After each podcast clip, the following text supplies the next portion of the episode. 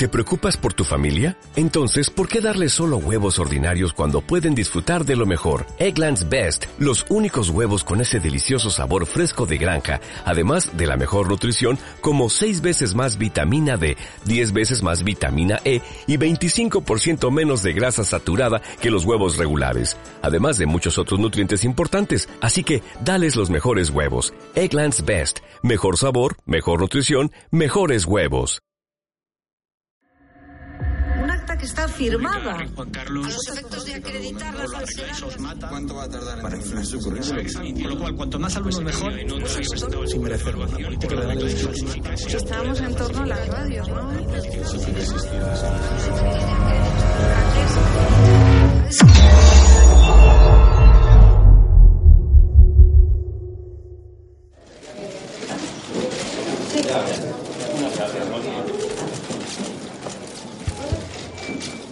Buenos días a todos. Comparezco ante todos ustedes como consecuencia de unas informaciones que han aparecido esta mañana en un medio de comunicación. Son unas informaciones que vienen a dar un paso más en lo que sin duda alguna supone una campaña de acoso y derribo. Yo a lo largo de los últimos días he estado hablándolo con mi equipo, con otras personas y había tomado una decisión que pensaba anunciar el día 2 de mayo, pero que como consecuencia de las publicaciones de hoy he decidido adelantar, que es anunciarles mi renuncia a ser presidenta de la Comunidad de Madrid. Se despide Cristina Cifuentes a las 11:59 de la mañana del 25 de abril, ni siquiera 3 años después de haber sido elegida el 20. Ha sido la noticia, desde luego, del día. Cifuentes no ha aguantado más la presión mediática y esta mañana anunciaba su dimisión. Se produce un mes después de que estallara el escándalo de su máster en la Universidad Rey Juan Carlos. Hablamos ya con Raquel Ejerique, la redactora jefe del Diario.es, la periodista que ha desvelado esta noticia. Buenos días, Raquel.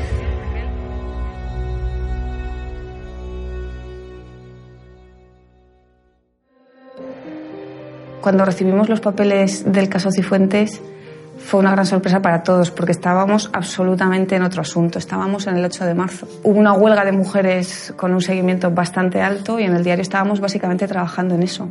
Yo personalmente estaba en un ánimo totalmente distinto, ¿no? Había sido madre, acababa de incorporarme al diario un par de semanas antes.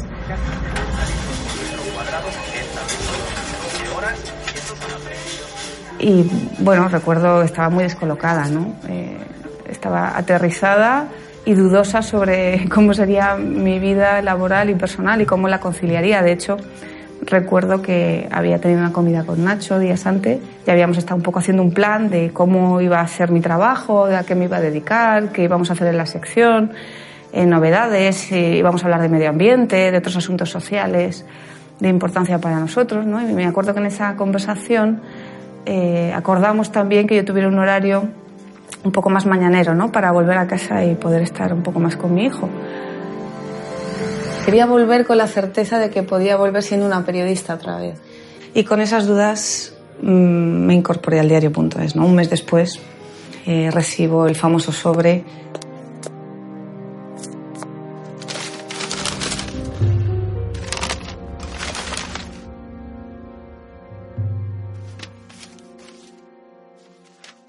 Era por la mañana, antes de comer casi, ¿no? Me acuerdo que tenía mucho hambre. Esas horas que se te hacen eternas, ¿no? Que dices, ostras, es la 1, ¿no? O es la 1:30. No te puedo contar cómo llega ese sobre porque eso podría comprometer. En un mundo normal no comprometería a nadie. Era un sobre que contenía 2 papeles. Un papel era lo que parecía un pantallazo de internet en el que se veía que a una alumna le habían cambiado unas notas. Tenía un no presentado en 2 asignaturas y 2 años después se convierten en 2 notables. Ese era el primer papel. El segundo papel era otro pantallazo, en este caso, de los pagos de esta alumna. Y se veía claramente que había pagado por una matrícula de un máster, que luego había pagado una tasa de 6,11 para repetir un trabajo fin de máster y el tercer pago eran las tasas para recoger el título de máster que ahora mismo obra en su poder. Cuando veo el contenido de ese sobre y cuando veo Cifuentes, lo primero que pienso es que es un asunto muy gordo, ¿no?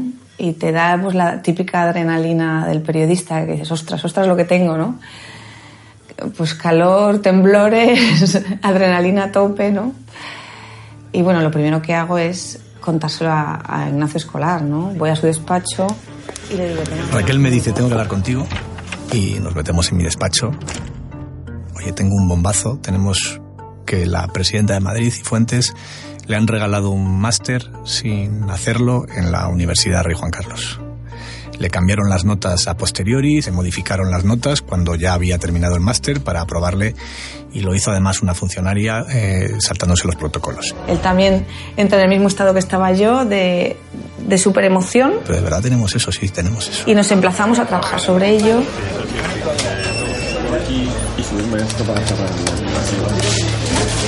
Vamos a la reunión, por favor.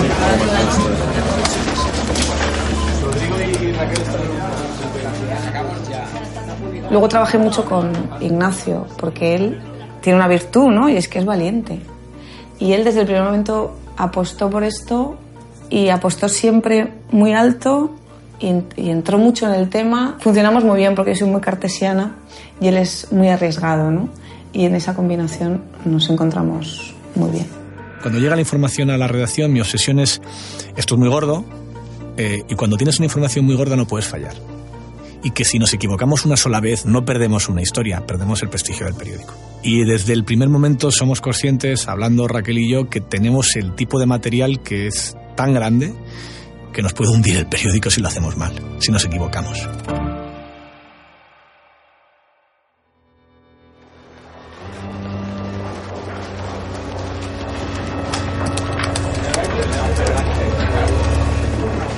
Esos días tuvimos que confirmar que el número de alumno de expediente de matrícula era el de Cristina Cifuentes, y también tuvimos que encontrarle sentido a una serie de códigos y nomenclaturas que se utilizan en el sistema informático de la universidad y que nosotros no conocíamos, ¿no?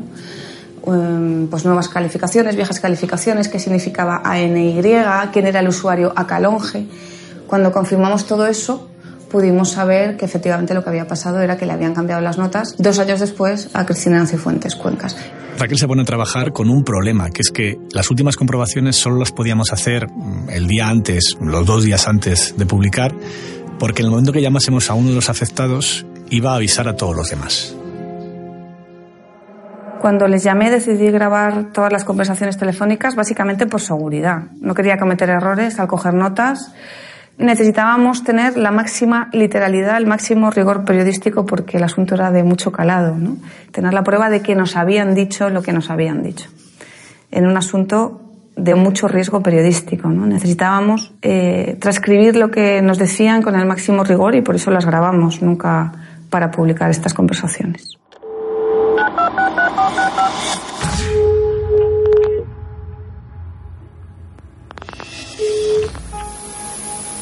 Hola, Amalia Calonge, ¿no? La primera llamada es a Amalia Calonge. Amalia Calonge es la funcionaria que cambia las 2 notas a la presidenta de la Comunidad de Madrid. Mira, yo soy Raquel Pérez, soy periodista en el Diario.es. Te llamo porque vamos a publicar una información que te afecta. Resulta que nos ha llegado una información, bueno, unos papeles en concreto, en los que se ve como tú, a Calonge, como usuaria, modificas unas notas en 2014 de la Cristina Cifuentes. La pillé por sorpresa, obviamente, ¿no? Ella muy sorprendida de que yo le estuviera llamando, me decía, esto está protegido por la ley de protección de datos, ¿tú cómo has podido saber esto? Estaba indignada con que yo lo supiera, ¿no? Y le pones de 1 presentado a un 7,5 en 2 ocasiones. Y queríamos saber un poco si fue un error o por qué lo haces, o sea, alguien te lo ordena hacer. Solo repetía, no quería mentir demasiado, entonces me decía, si lo hice, en el caso de que lo hiciera, lo hice porque me lo ordenó un profesor, porque yo nunca cambio las notas porque sí. Lo que pasa es que tratándose de Cristina Cifuentes, tú te acordarás que entraste a modificar 2 notas, la del proyecto fin de máster y otra asignatura, ¿no? Es una cosa que uno no se le olvida siendo Cristina Cifuentes y siendo tu amiga, y sin ser tú la persona responsable. Tampoco me quiere contestar si es amiga de Cristina Cifuentes o no, pese a que tiene una foto con ella en su WhatsApp. ¿Y es habitual o ha pasado alguna vez que se pongan notas en un año en el que no hay matrícula de ningún alumno? Y me dice que eso es normal en su universidad. Vale, mira, este móvil es el que te parece es el mío. Si cambias de opinión, si quieres contarme algo, si, en fin, lo que quieras, pues me puedes llamar a la hora que quieras. Adiós.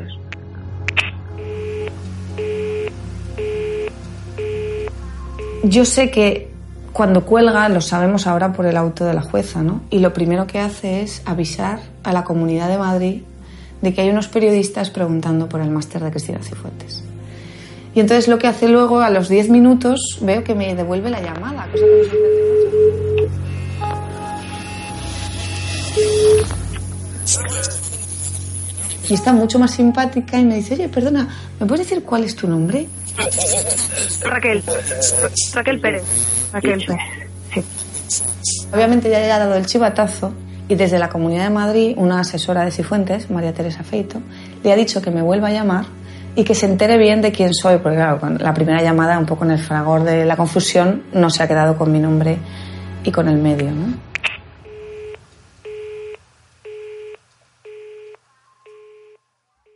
Y así me paso toda la mañana llamando a profesores. Algunos de ellos me responden primero muy sorprendidos y diciéndome que es imposible que se hayan cambiado unas notas. Y al tiempo, a las media hora, una hora, cuando volvemos a hablar con esos mismos profesores, ya han cambiado su versión, obviamente les han dado un toque y nos dicen pues que, bueno, que puede ser, que se ha ido la luz del campus, que el sistema informático está fallando, que no me pueden dar una explicación, que es raro pero puede haber pasado.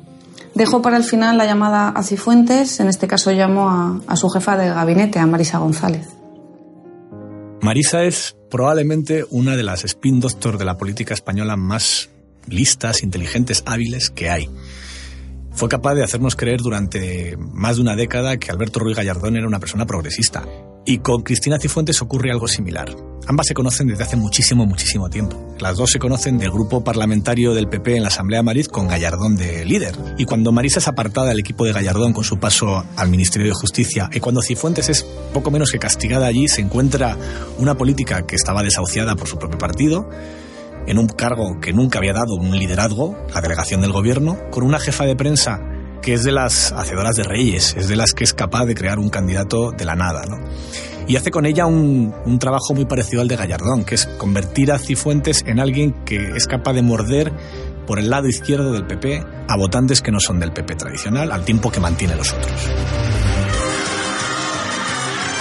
Llevas 5 tatuajes. A mí me gustan mucho las películas de ciencia ficción, me encanta Blade Runner, por ejemplo, las películas del Padrino. Te has declarado agnóstica. Pero tú te llevas bien con Manuela Carmena. Personalmente le tengo cariño porque me parece una persona entrañable. Eras motera. Estoy enganchada a las series, por ejemplo, Borgen, True Detective. A favor de las bodas gays. La corrupción nos ha hecho muchísimo daño al Partido Popular en Madrid, muchísimo, y yo también creo que ha habido falta de humildad. ¿Estás a favor de la ley de plazos, en lo del aborto? Yo afortunadamente hace ya bastante tiempo que digo lo que me parece. ¿Y te declaras republicana?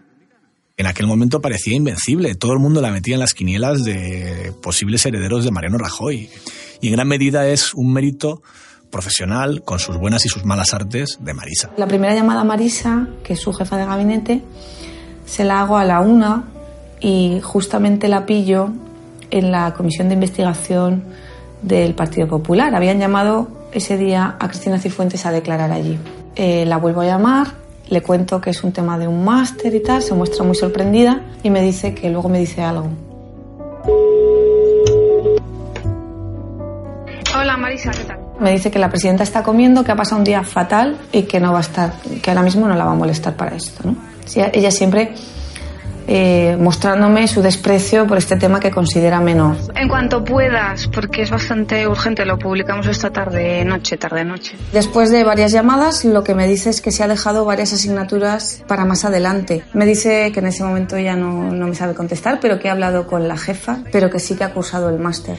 Y tenía 2 asignaturas como que no se presentó. Se muestra también muy sorprendida de que yo tenga esa información, le parece indignante.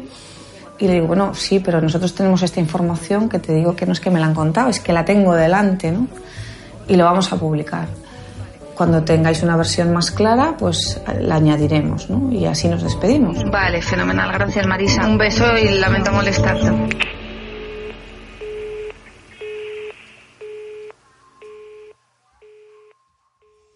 Había muchas personas implicadas en el caso Máster. Lo que les pasó es que empezaron a deslizar mentiras y empezaron a ser versiones incoherentes. En una de las penúltimas reuniones antes de publicar la información, cuando nos ponemos a ordenar cómo lo vamos a contar a los lectores, decidimos guardarnos un último papel. Me pregunto, bueno, ¿qué tenemos? Yo era partidaria de publicar las dos entregas juntas, porque me parecía que iba a ser más potente, ¿no? Entregarlo todo junto. Le falsificaron las notas y la prueba de que están falsificadas es este registro de matrícula. Afortunadamente nadie me hizo caso, afortunadamente.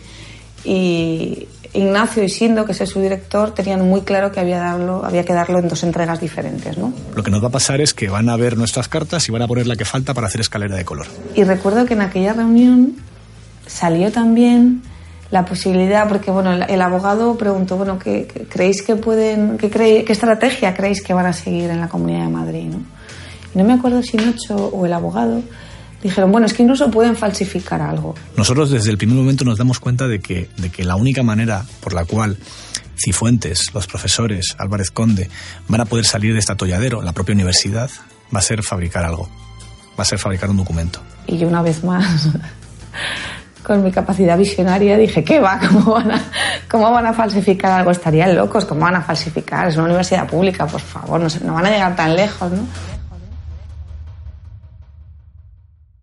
Salí del diario sobre las 10 de la noche, una cosa así. Le habíamos dado ya muchas vueltas al texto y al titular.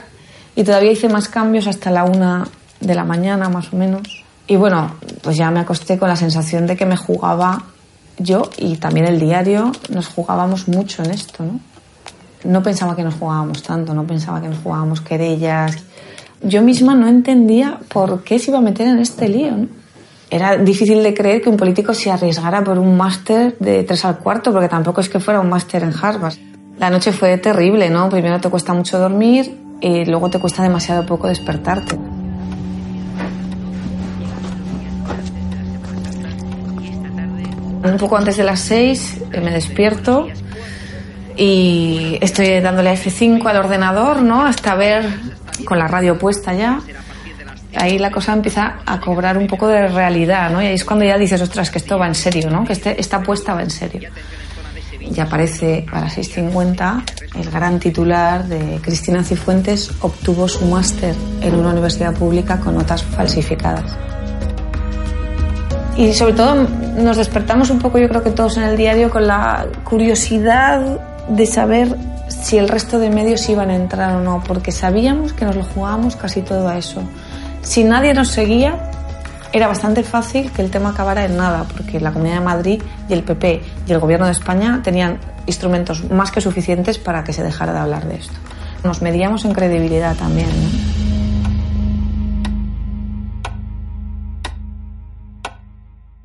Siete de la mañana no pasa nada absolutamente. Pero es que llegan las 8 y tampoco nadie dice nada. Y a las 9 de la mañana